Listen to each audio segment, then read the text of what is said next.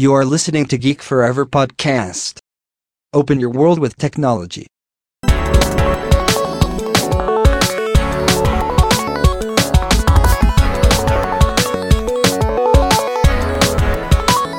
This is Geek Story.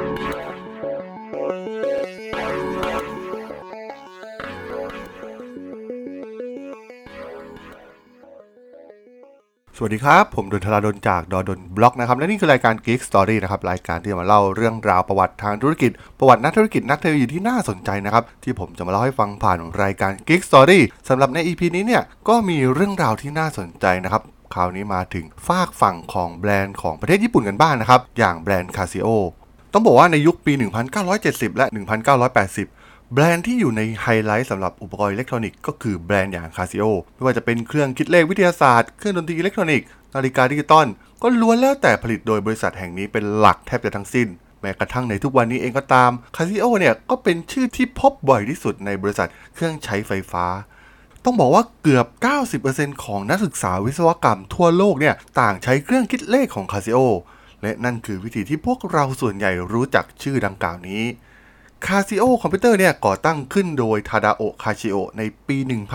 1946 เป็นบริษัทญี่ปุ่นที่ผลิตเครื่องใช้ไฟฟ้าและผลิตภัณฑ์อิเล็กทรอนิกส์เชิงพาณิชย์ ปัจจุบันเนี่ยมีสำนักงานใหญ่อยู่ที่ชิบุย่าใจกลางกรุงโตเกียว เมืองหลวงของประเทศญี่ปุ่น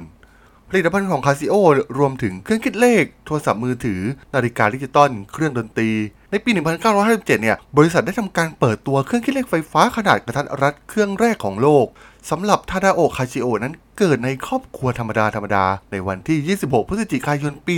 1917 ทาดาโอเนี่ย มีวัยเด็กที่ลำบากยากเข็นมากๆ เขาได้เห็นวันที่เลวร้ายที่สุดในช่วงปีแรกๆของชีวิตเขา แต่สภาพความเป็นอยู่ของเขานั้นเนี่ยไม่ได้ขัดขวางเขาจากความเป็นเลิศทางด้านวิชาการทาดาโอเนี่ยเป็นนักเรียนที่ดีที่สุดในชั้นเรียนของเขา เขาเข้าร่วมบริษัทผลิตกระป๋องน้ำมันรีไซเคิลหลังจากสำเร็จการศึกษาในระดับชั้นมัธยม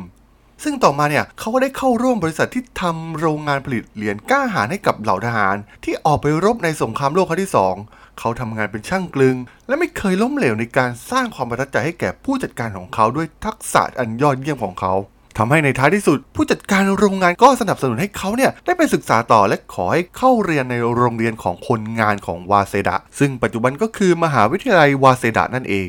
โดยที่นี่นี่เองที่เขามีโอกาสเพิ่มพูนความรู้ระดับมืออาชีพ และที่นี่เองที่กลายเป็นจุดเปลี่ยนครั้งสำคัญในชีวิตของเขา ด้วยความรู้ที่เขาได้รับจากมหาวิทยาลัยวาเซดะ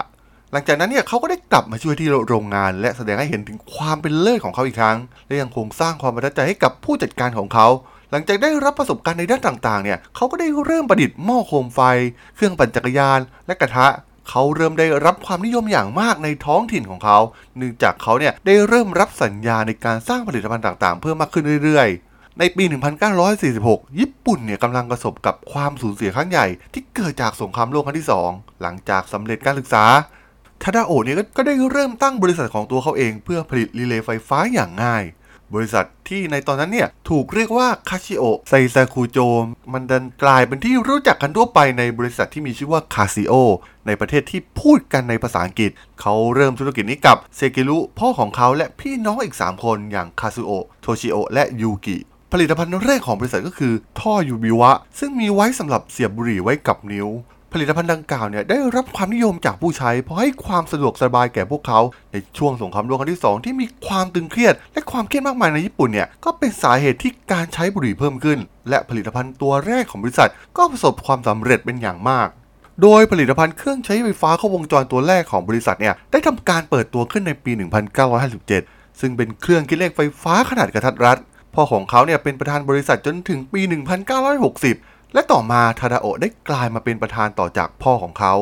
ด้วยความเป็นผู้นำของทาดาโอะทำให้คาซิโอเนี่ยกลายเป็นที่รู้จักกันทั่วโลกในด้านผลิตภัณฑ์ เช่น นาฬิกาดิจิตอล เครื่องบันทึกเงินสด โทรทัศน์ และอุปกรณ์อื่นๆสำหรับธุรกิจและการใช้งานส่วนตัว